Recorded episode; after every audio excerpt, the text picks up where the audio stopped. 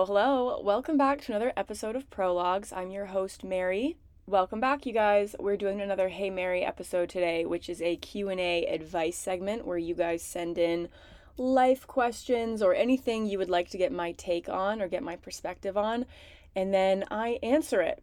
By the time you guys are hearing this, I'm going to be in Dallas and it'll actually be the day before I'm set to come home. And it's my last trip to Dallas, you guys. I'm so excited.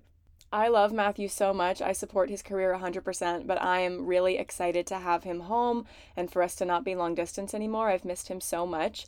And this is my last trip to Dallas for the season. I'm going to be there for 10 days. And when you guys are hearing this, I will have been there for like eight or nine days already. I'm going for the last two home games. So I'm going to be there for two weekends and then the week in between.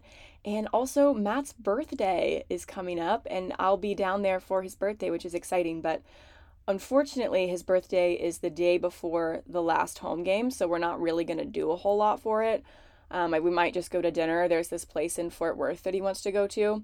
But other than that, it'll probably be very low key.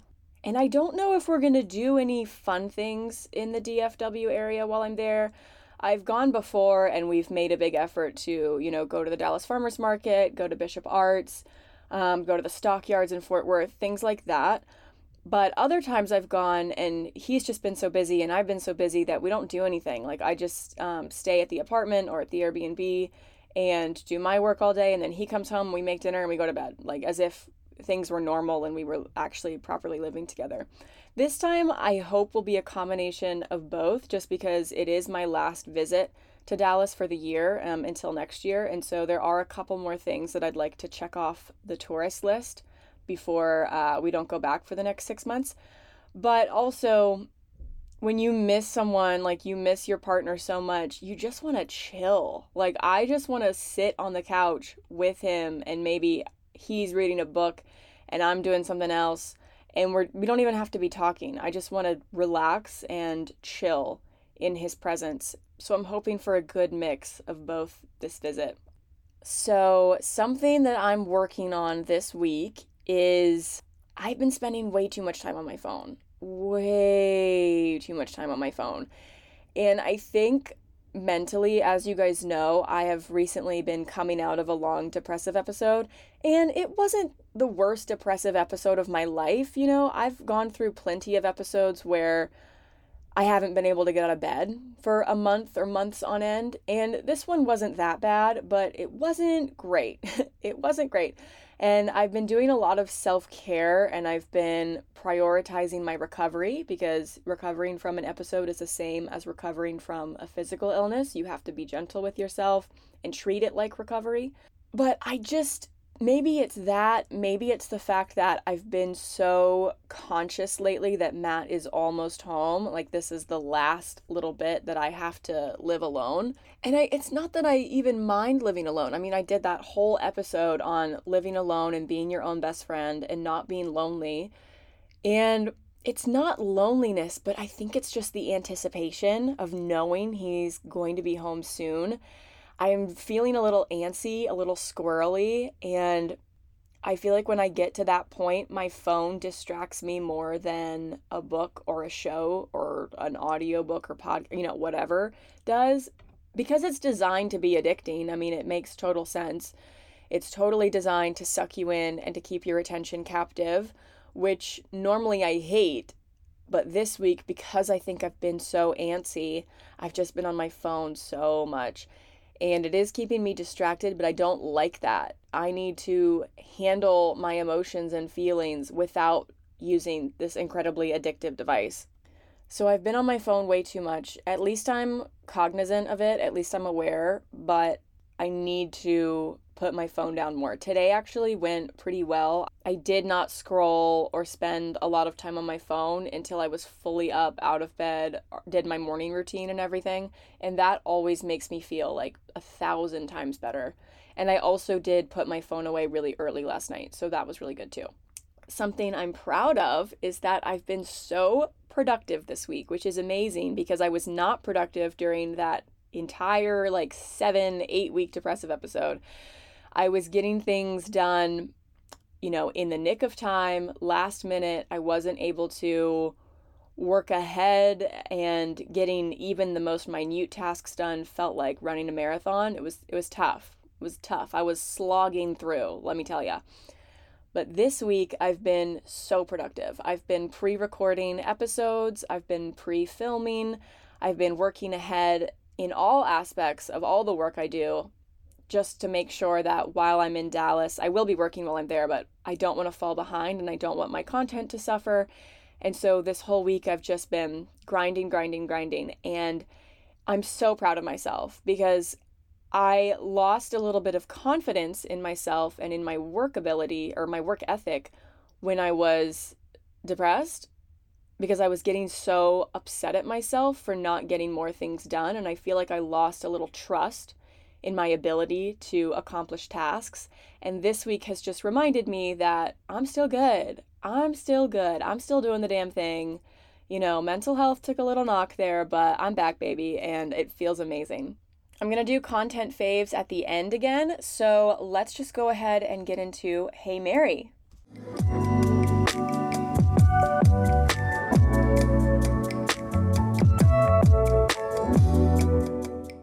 So, before we get into the questions, I just want to state for the record I know you guys already know this, but I'm going to state for the record all I can offer you is my perspective and what I would do in your situation. I don't know you and I don't know your life. At the end of the day, you have to decide for yourself what is right for you. And because you know the full details of the situations you're emailing in about, you, you know what to do. I can give you my perspective, I can give you my opinion, but it's just an opinion. And if I am giving advice that you're like, mm, that really isn't going to work for my situation, that's fine. You know your life best and you do you. These are just my opinions. We have a lot of questions about relationships this time. I don't know if I should do the whole episode on relationships or if I should mix it up. We'll figure that out as we go along. But the first one is about jealousy. So, hey Mary, I love your content, so thanks for all the effort you put in. Thank you so much. To keep a short story short, my fiance is a good looking man and is very charismatic. He is truly a great guy, and it shows when anyone first meets him. This being said, oftentimes women will be attracted to him. More often than you think, they will openly flirt with him in front of me even after knowing we're together. He is super respectful, never plays into the attention, and I don't doubt his loyalty to me, but I still can't help but feel jealous. I never used to be jealous in past relationships, but I guess that's not the case anymore. Can you relate at all, especially with the long distance, with your husband? Any advice slash guidance on how to tame these feelings is much, much appreciated. So I totally relate. I definitely have gone through this before where I also think that my husband is an incredibly good looking man and he also is very charismatic and warm. And women flirt with him in front of me all the time, literally all the time. And my husband, like your fiance, he is respectful. He doesn't play into it you know, he doesn't give me a reason to doubt his commitment or his loyalty or anything, but it doesn't feel good. Or at first, like your first thought is that it doesn't feel good to watch someone really brazenly and openly hit on the person that you're with, especially if they know that you're together. I can understand not knowing that we were together and then going to hit on him like listen fair play a girl's got to do what a girl's got to do and if you don't know any better and you think the guy is single you know, I understand I understand the urge, okay? But when women do it after knowing we're together, that makes me feel so bad. I don't like it at all. So I completely understand where you're coming from. And I don't necessarily think you should feel bad for feeling jealousy. I think jealousy is only a bad thing if you're acting on it and you're choosing to take your jealousy out on your partner who doesn't deserve it or who isn't doing anything to make you jealous. But I think the actual emotion of jealousy, kind of like anger, is not inherently bad because what does it mean? Like, if you're jealous, that means that you have deep feelings for someone and you value your commitment to that person and you don't want anything to threaten your relationship that by itself is not necessarily a bad feeling. Where jealousy gets toxic is when you take it out on your partner or when you accuse them of doing things that they're not doing or starting a fight because instead of processing your jealousy and recognizing that your underlying feeling is like wanting comfort or reassurance from that person, maybe you're starting a fight instead. Everyone's been there. I totally get it. You say that you never used to be jealous in past relationships, but you guess that's the case now. I think that makes sense. I mean, this guy's your fiance. So, you know, it would stand to reason that you have deeper feelings for this guy than you've had for other partners in the past because you're moving forward and you're taking that next step. So, I don't even think it's a crazy thing that you're jealous for the first time over the person that you are taking that next step with. But when it comes to managing the feelings and taming the feelings, you're going to have to be so brutally honest with yourself and you're going to have to try to be as objective as possible. You have to tell yourself that when girls are flirting with him in front of you, it's kind of a credit to you. I mean, how cool is it that you have this incredibly hot, incredibly good looking, funny, warm, like charming guy and you get to call him your fiance. He's made a commitment to you, he's chosen you, he asked you to marry him. He picked you, okay? And he's clearly so desirable that other women want him. They see these good qualities in him and they want him. But he picked you, not them. That's kind of a flex, okay? It's kind of a flex that this desirable person that all these women want to hit on he doesn't care anything about them. He only cares about you. He chose you. You pulled that person, brought something to the table that he'd never seen before, and you had a connection and a spark with him that these other women don't have, but you have it. So I think in like reframe the narrative going on in your head when you see this happening, okay? The other thing you say is like women who are openly flirting with him in front of you even after knowing that you're together. I do think it's on your fiance in that moment to establish the boundary. And you say he's respectful and he never plays into the attention, but maybe something you could say and phrase it really respectfully. Make sure he knows that this is not you being accusatory, you know, you're not upset, you're not trying to start anything. Just establish that I'm here, your priority is on me, your focus is on me, and just let it be known outwardly that we're together. And he might already be doing that, but if he's not, that would be the one thing that I would ask for in that situation. But I think you're good, girl. Like the way that you're describing your fiance sounds great. He sounds amazing, and congratulations. Honestly, that's all I have to say is congratulations on such a catch.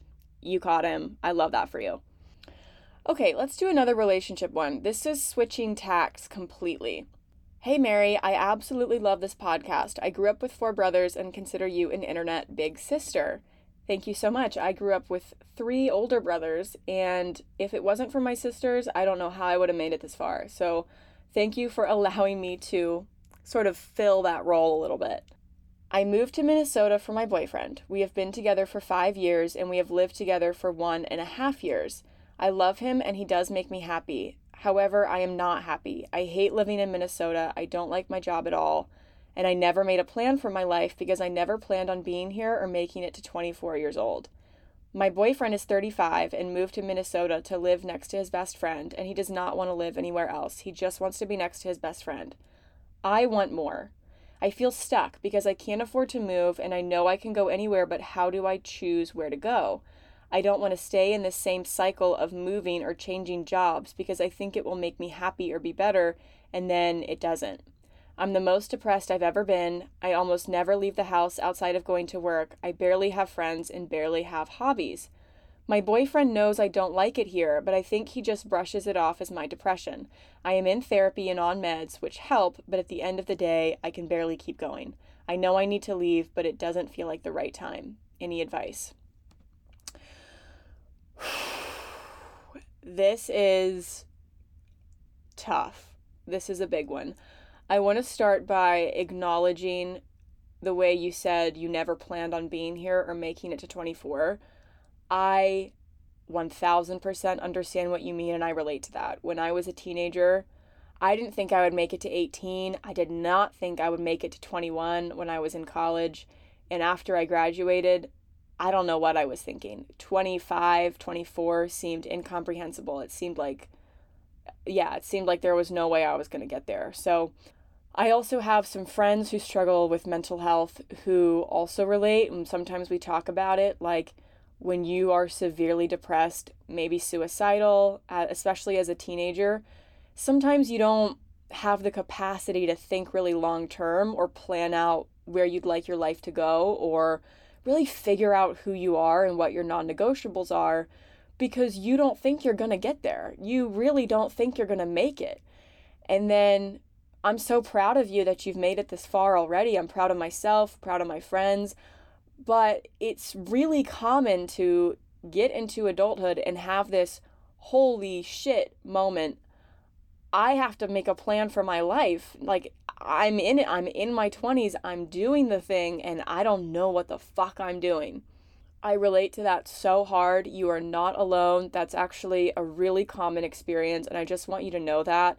You're not crazy for feeling that way, and you're also not a failure for for getting to that point, for not thinking ahead or not making a plan because when you have mental health struggles, sometimes the only thing you can do is put one foot in front of the other and you do not have the like you don't have the ability to think long term or think about how your life in the present is going to affect your life in the future. It it just doesn't happen. It's impossible. So, I want to acknowledge that and just say I understand you're not alone.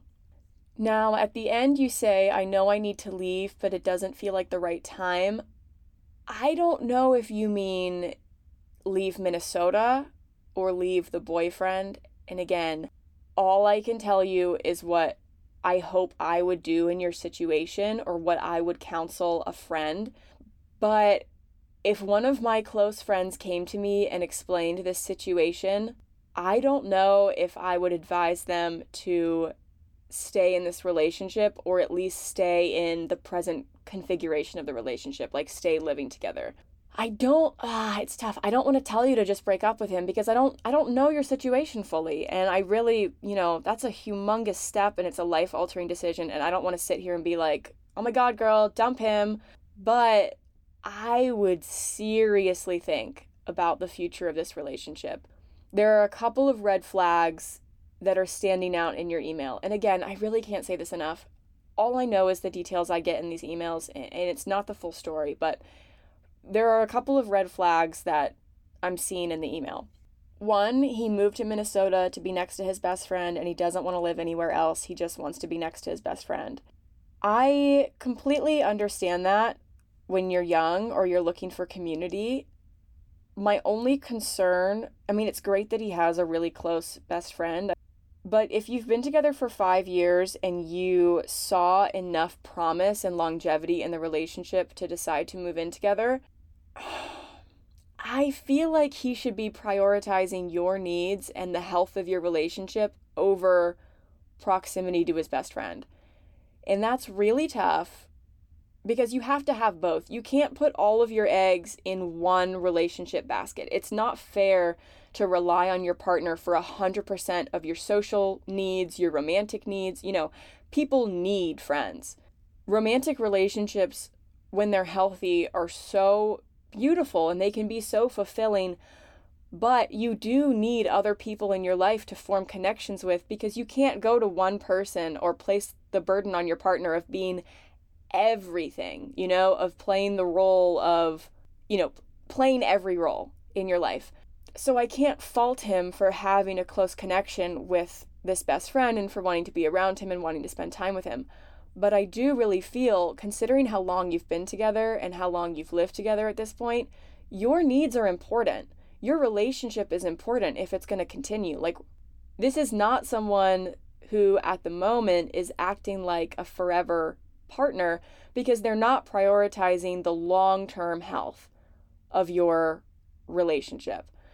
So I would say that's a red flag. Not that he has a best friend he wants to be close to, but that it seems from your email like that's the only relationship he's really prioritizing right now.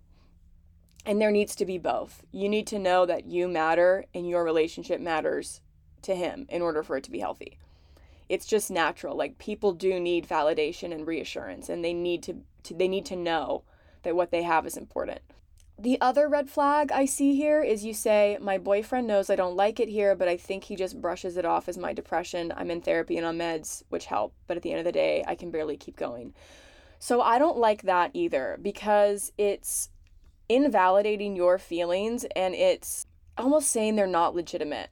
Sometimes it's really hard when you have a mental health struggle, like say you're severely depressed, because that mental health it does influence the way you feel on a day to day it influences your experience in the world but it's totally possible to have separate negative feelings that are completely valid that don't have anything to do with a depression. Like two things can be true at once. You can be depressed and you can, you know, be in therapy and be on meds and be struggling mentally in that capacity. And you can also totally outside of that know that you're in a situation that's making you unhappy. Two things can be true at once. And if he's not listening to you, if he doesn't trust that you know your own mind best, you know your feelings best, and he's just brushing it off as like, well, you're unhappy because you're depressed, so of course you're going to be unhappy. That's not okay. That is not okay. That is not boyfriend, husband, partner material, in my opinion. You want someone who trusts you, who trusts that you're being reflective and introspective and that you know yourself, right? and you want someone, I mean, even let's say it is just your depression, I don't like the phrase like he brushes it off as my depression. Depression is a big thing, it's a health condition. So when you're entering into a relationship or you're in one, you need a partner who's understanding and supportive because your health in like it affects the way that you are in your relationship and you at least need someone who understands and who is able to give you grace and extend compassion to you for that from this email, it doesn't seem like he's doing that. And that makes me really sad for you because you don't deserve that. You deserve someone who sees your depression as it sees it for what it is, a health condition, and doesn't see it as a problem with you or a flaw with you, doesn't see it as like, oh, she's always unhappy or oh, she's always complaining, like who sees the depression for what it is. I'm not getting that vibe here. I'm not getting that vibe here. I'm not going to sit here and tell you to break up with him. That's not my place and it's you know it's not my business but I, if i were you i would seriously evaluate how much this relationship is serving you how healthy it is for you and if it's causing you more stress and more unhappiness then is worth it which is very scary because you've been together for 5 years you're comfortable your relationship is familiar to you it feels you know it's a huge part of your life but you don't have to stay in something that's making you unhappy, even if you have been in it for a long time. There's this thing called the sunk cost fallacy, which basically says sometimes people stay in situations that they know are bad because of how much time they've already invested into it. Or they stay in business ventures that are failing because they've already put so much money into it. When the truth is it would be better for you long term to cut your losses and start over. But people sometimes have a hard time doing that because they then see all the time or the money or the effort that they've put into something as a waste but that's not true it's not a waste you did not waste your time with this person you did not fritter away the last 5 years if you decide if you decide that this is not serving you anymore and on the off chance that you're saying, know, you're not saying, you know, it's a, you know, you need to leave the boyfriend, you're saying, you know, you want to leave Minnesota. I get what you mean. Like, you take your problems with you wherever you go. Moving to new places, it can be a great start. I mean, a fresh start. If you, for example, hate the weather somewhere and you can't do any of your favorite outdoor activities and you can't do any of your hobbies because the weather doesn't allow it, moving to somewhere with weather more suited to your interests could totally improve your happiness, you know? It could totally be the fresh start that you need. But if you're if you feel really dissatisfied somewhere and you can't pinpoint the reason, you're going to take that feeling with you wherever you go. Sometimes your problem isn't your location, isn't your area, but it's the way you're living your life, which is really hard. Really, really, really hard. So I would also just contemplate that question really reflect on that and see if you can figure out what is it that's making me so unhappy. Is it Minnesota or is it the fact that I feel alone and like my needs aren't being supported? And that will tell you what you need to do. being in therapy and being on meds is fantastic. That's definitely sounds like the right choice for you. And it's hard to keep up with that sometimes because when you are really depressed, sometimes the first thing that goes is the self care. So props to you for keeping up with the things that you know are, are what you need for your mental health. Really, I'm really proud of you for that. And I just want to wish you luck because you have a lot of thinking to do. You've got a lot of thinking to do, and you potentially have some decisions to make. And I just want to send you love and encouragement. Let me know what happens. I'm just sending you love and encouragement and good luck. Good luck with everything.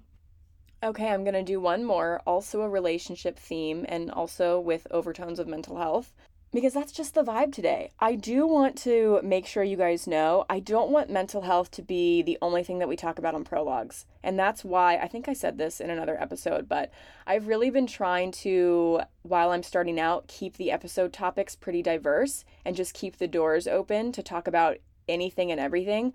But obviously, mental health is a humongous part of my life, and that's always going to be in the background of what we're talking about. I just want to make sure you guys know that I want to keep the avenues open. But this one is another mental health themed question, and that's fine. That's the vibe today, and I'm loving it. This is a very long email, so I am going to condense it into the main question at the end. Um, I do want to thank you. And I've also gotten a few emails with this general question, so I'm not going to read anything out. This one also has a lot of really, really personal information and obviously everything is anonymous that you send in. I'm not going to ever reveal like your names or any you know identifying information or anything. But i'm just going to pull the main question out of all of these submissions. And basically it's asking how do you know when to tell someone that you're dating that you have a mental health situation and also to tell my story of how i told my partner I I don't remember if I told this story in episode 2. I may have. That's the diagnosis story episode.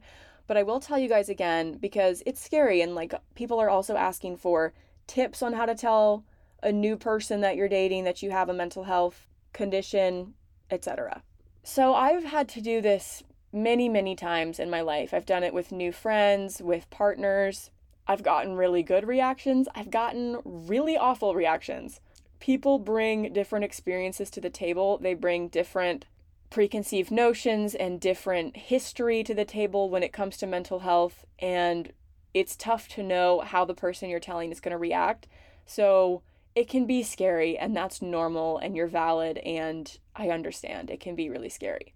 I think out of that apprehension and out of that fear, sometimes people tell themselves that they don't need to disclose that.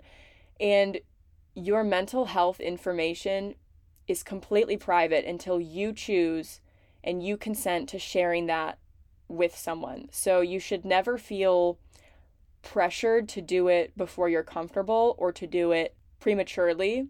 My personal individual perspective and opinion is that it is something important to tell a partner if you see a long-term future with them because it is going to come up your mental health is at some point or another likely going to affect the way that you are, the way that you act or behave.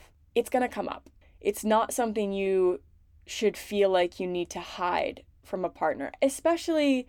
I'm mostly speaking about long term partners here. If you're in a little situationship or you're just hooking up with someone or you know that this is just like a fun fling, you know, something really casual, I don't necessarily think you have to bring that up.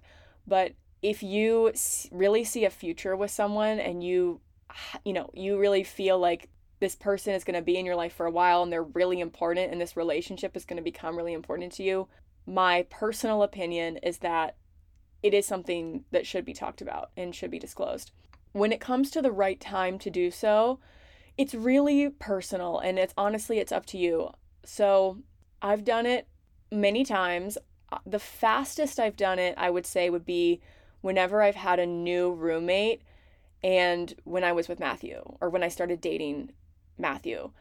I remember telling my freshman year roommate when I moved into college, I think the first or second day, because I had been going through a tough time and I knew that it was affecting my behavior.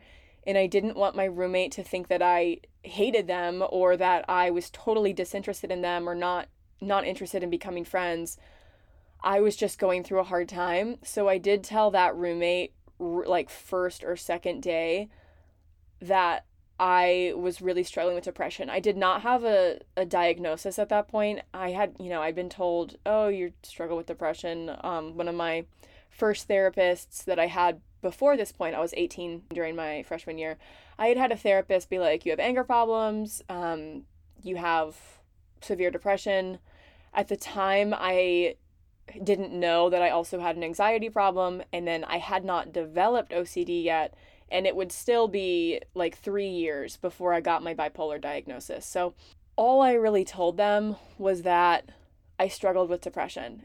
And they did take it really well. They asked very politely if there was anything they needed to look out for, if there were any crisis signs that they should be aware of, which was actually so nice. Like looking back, that was very considerate and very kind to just ask hey well there what what should i look out for if if your mental health comes to a point where there needs to be outside intervention because in my life there have been a few times where outside intervention has been necessary.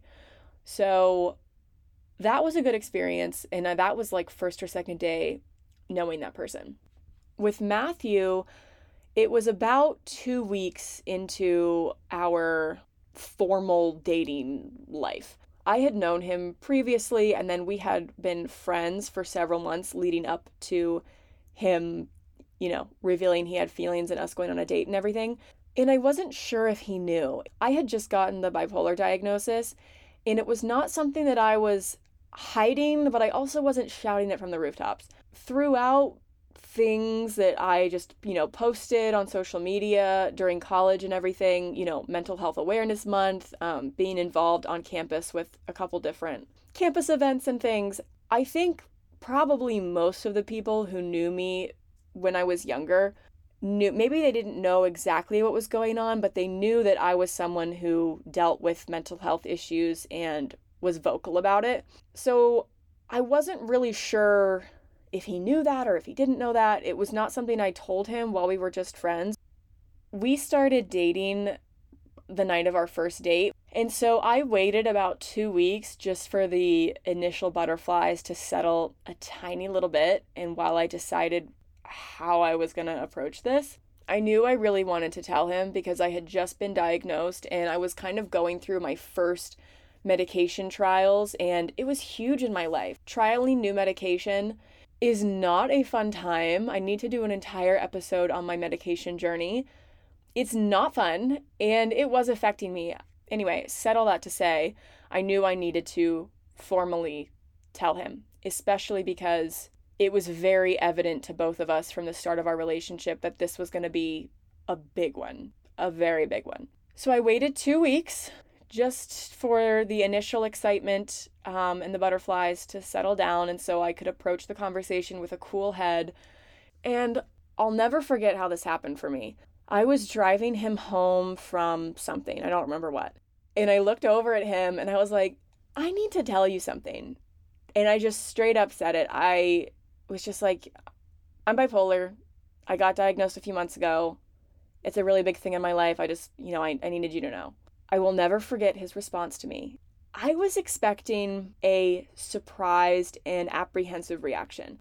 Bipolar is a scary sounding word, and I am not here to compare symptoms or to compare experiences. I am not here to say that bipolar is worse than other mental health conditions, but my experience has been telling people I have depression or anxiety has been a little bit more familiar. People are a little bit more aware of what that means and a little more familiar with that terminology. Again, I am not saying that having dep- like depression or anxiety is easier or is better or it's not as serious. I'm not saying that at all. I'm just saying in my experience because I had years before I had the bipolar diagnosis and I had to tell people then and then I got the bipolar diagnosis. People react differently to the word bipolar. Fewer people know what that means. There isn't, in my experience, there is not as much awareness surrounding that term. And I didn't know what his stance on mental health really was. I had observed him a couple of times. I had some green flags. Um, one of his good friends that was in the social circle really struggled with depression, and I had seen Matthew be very compassionate towards him, and to me, that was a really green flag. But I, I didn't really know, and I was scared. But the way that he reacted was one of those first moments where I knew, okay, I could really be with this guy really long term. He turned to me as we are pulling out of the parking lot on Sunken Road because I'm taking him to his house. He turns to me and he was like, Oh, okay, cool. I have a really good friend back home. I lived with him for a while who's bipolar. Like, great guy. Really loved living with him. Like, awesome guy, good friend. And that was it. I was shocked. I was like, Oh, really? Like, I didn't even know what to say. I was just like, Oh my God, that's crazy. That, how crazy is that? That you living halfway across the world have already had a really intimate relationship with someone who's bipolar? What? I was so excited. I was like, wait a second, maybe, maybe this is going to be a thing. Maybe we're going to be good. And that's really all he said. And I didn't really say much more. I felt relieved. I was like, oh. And then we pulled up to his house and I dropped him off, and that was kind of it a month or two, I think maybe two months into our relationship, I did tell him about some of my more severe depressive episodes and I did share my suicide attempts with him. That was a much longer conversation and it was much more emotional on both sides and I'll tell that story at some other time. That was harder for me to it was harder for me to get through the story and I think it was also a little harder for us to talk about as a couple, but telling him I was bipolar went really well. Now, I'm very aware of the fact that it does not go well in every situation. I have had bad experiences. I don't want to shame the people who gave me the bad experiences because, again, I don't know what they were bringing to the table. I don't know if one of them maybe had a family member or a previous partner with a mental health condition who I don't know, things didn't go well. You know, I don't know what they're how they were receiving it. My advice, if you are someone who knows you have a mental health condition, you're starting out with someone and you're afraid to tell them. Here's my advice. I do think I covered this in episode 2 as well, so you can go back and give that a listen. But I would say you should be prepared. You should have at least a baseline knowledge of how your condition physically operates in your body i would try to research a little bit about that. I would i would approach the conversation with some knowledge because that will help you explain it. And if they have any questions it'll help you get through that. I would also prepare some answers to questions they might have. And those questions are going to be different depending on who you're talking to. They might want to know how it's going to affect your relationship. They might want to know, like my roommate asked me, what do I do? What are you expecting from me? They, they probably will want to know what your expectations for them are. And they'll probably want to know how severe it is because that, it, I do think that's relevant information. I would also be confident. This is not a problem with you. You are not a bad person. This is not a flaw or a failure or a strike against you. It does not make you a red flag. Would you feel morally inferior if you had to tell someone that you have a thyroid issue or that if you're anemic or something? No, you would not. So you should not feel guilty or ashamed. Approach that conversation with confidence. Know that having a mental health condition is a morally neutral experience and do not even give them the opportunity to judge you. I would also pay close attention to their reaction. It would be very normal for someone to be truly surprised. Maybe they had no idea. If you've already been with this person for a while, they might have an inkling. They might have, you know, seen a couple things, observed a few things, and maybe it won't be a shock. But if they are shocked, I wouldn't say that's necessarily a bad thing. But how do they react to you outside of that? they initially react with aversion, judgment, distaste. I, that's significant. Don't ignore that. I'm not saying that needs to be the end of the relationship, but I would file that information away. I would make a note of that. If they react to you with warmth and acceptance and a willingness to accommodate you in certain ways or you know they, they just want to know how they can help that's a green flag that's awesome but it doesn't stop there you should be cognizant of how your partner treats you after this conversation. Maybe you're not sure how to read their reaction at first, but then in the coming weeks, if you notice that they're treating you a little differently in a bad way, again, I just make a little note of that. I would also be aware of the way they discuss mental health in other capacities because you might have someone who, because they really like you, they aren't going to say anything to your face, but maybe maybe you hear them make a nasty comment about someone else. Like maybe you hear them make like a really bad quote unquote joke about an athlete with a mental health condition. Do you guys remember when Simone Biles stopped performing and she didn't complete her routine because she said she was going through a mental health issue? Do you remember the absolute nastiness and vitriol that she experienced after that? If you were with, if that happened today and you were with someone who was joining in on the attacks and just the really poor treatment of her, I I could not be with a person like that. I really couldn't because whether they're treating me like that or not, who's to say they wouldn't turn that on me at some point? Who's to say they would not bring it up in, in an argument or hold it against me? So, again, just be a little bit aware of how they're talking about other people because if they are a red flag, if they are toxic and they're not going to be supportive, they might not say anything to you right away because they like you, but it might come out in other capacities. So, that's all the advice that I can offer you about that. And good luck good luck to everyone out there who's doing this. It can be scary, but you're going to be glad that you did afterwards because one way or another, you're going to know how to move forward.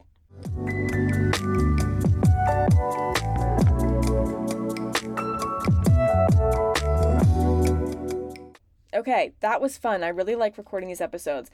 I'm going to do my content faves now. So, I have been reading a book this past week called Been There, Done That A Rousing History of Sex by Rachel Feltman full confession, I bought it because the cover looked really funny to me. And also, I like reading about sex. Sex is a fun topic. I don't know. I haven't finished it. It's not a fiction story, it's nonfiction. I'm not 100% sure how I feel about it yet. The author's tone and writing style is very informal, at least in this book. It's very conversational, which isn't a bad thing. It's an easy read because it's not very dense. She's not shoving a lot of information down your throat. It's mostly formatted like each chapter is a funny story about a time period in history where people viewed sex and sexuality a little different than we do now. It is very entertaining, but sometimes this is just a personal preference with you know author's writing style. Sometimes I'm like, okay, can we stop breaking the fourth wall? Like I don't I'm not loving all of these little humorous sidebars. I would like to just get on with it. But I am learning a lot and it's it's also at least the part that I've read so far, it's pretty lighthearted. I would imagine we're to get into some deeper shit later on in the book, but so far it's very entertaining. I'm having a good time reading it, so that's fine. Also, sex book related. I've been listening to a lot of audiobooks lately on Audible, and the only books that I've been listening to have been literal romance novels, like those, you know what I'm talking about, the ones that you see near the checkout line of the grocery store that are like six bucks, little paperbacks. And they, oh, listen, first of all, I don't believe that anyone should be ashamed of what they like. Okay. Like, I'm not here to judge anyone for the books they like to read. I love popping on a little smutty historical romance novel when I'm doing housework because it makes the time fly so fast in it, I just get so sucked in and I get all giggly and I'm like, ooh, spicy. And I don't even realize how productive I'm being around the house while I do this. I am getting so much done. And I'm honestly, this is, see, okay, I was to say this is embarrassing, but I don't believe I should be embarrassed. I've been getting so much done because I also want to keep listening to the books. I'm like, ooh, maybe I'll leave the dishes till tomorrow, or maybe I'll do them tonight so I can listen to another chapter of the book. So that's another little favorite of mine. So I'll give you some author recommendations Emma Prince, Donna Fletcher, Keira Montclair, Cecilia Mecca. I'm like reading through my list. And Allison B. Hanson are some authors on Audible that I've listened to recently. That's kind of it. I don't have anything else to share. Everything else has been pretty same old, same old. I have a problem discovering new music. I don't know how. I don't know why. Everyone always seems to know the coolest new songs and the coolest new artists before I do. But to be fair, I also don't try. Like, you know how Spotify makes those for you playlists or curated for you? I don't listen to those. So maybe that's how people are always discovering new stuff. I literally like the same artist that I've liked for ever. I love Hozier and I've loved Hozier since 2014. I'm actually seeing him in September. I'm so excited out of the newer artists that I like, my two favorites would be Noah Can Kahan. I need to maybe I'll learn that at the concert. Maybe they'll introduce him and I'll finally figure out how to pronounce his last name. And then Zach Bryan. Those are two artists that I discovered last year. There is a running theme, can we tell? It seems that I really like a single male singer songwriter with no backup band who's writing a lot of ballads I also adore Bon Iver. That's another artist that I've been listening to since I was a teenager. Kind of fits into that category too, not going to lie. When it comes to podcasts, I do have a new favorite. It's the Data Over Dogma podcast. If you are familiar with Dan McClellan on TikTok, he is a scholar and an expert on historic languages or ancient languages. And his TikTok is basically just breaking down pieces of dogma over religion and explaining historical context surrounding the Bible, um, interpreting passages correctly that have been misinterpreted, debunking biblical conspiracy theories. Like that's his whole vibe. And he has this podcast called Data Over Dogma. He's he's a very erudite scholar, and I really enjoy listening to him. If you also have religious trauma, this guy helps me a lot. And I'm loving it. So that's my only new fave podcast. I think that wraps it up for today. Thank you so much for listening. Thank you so much for your continued support of Prologues. This has quickly become my favorite platform, it's such a passion project for me. So thank you so much. I I feel like I say this every week, but I truly am so excited for the future of this podcast. And I just appreciate you guys for being here. So thank you. I love you, and I'll talk to you next week. Bye.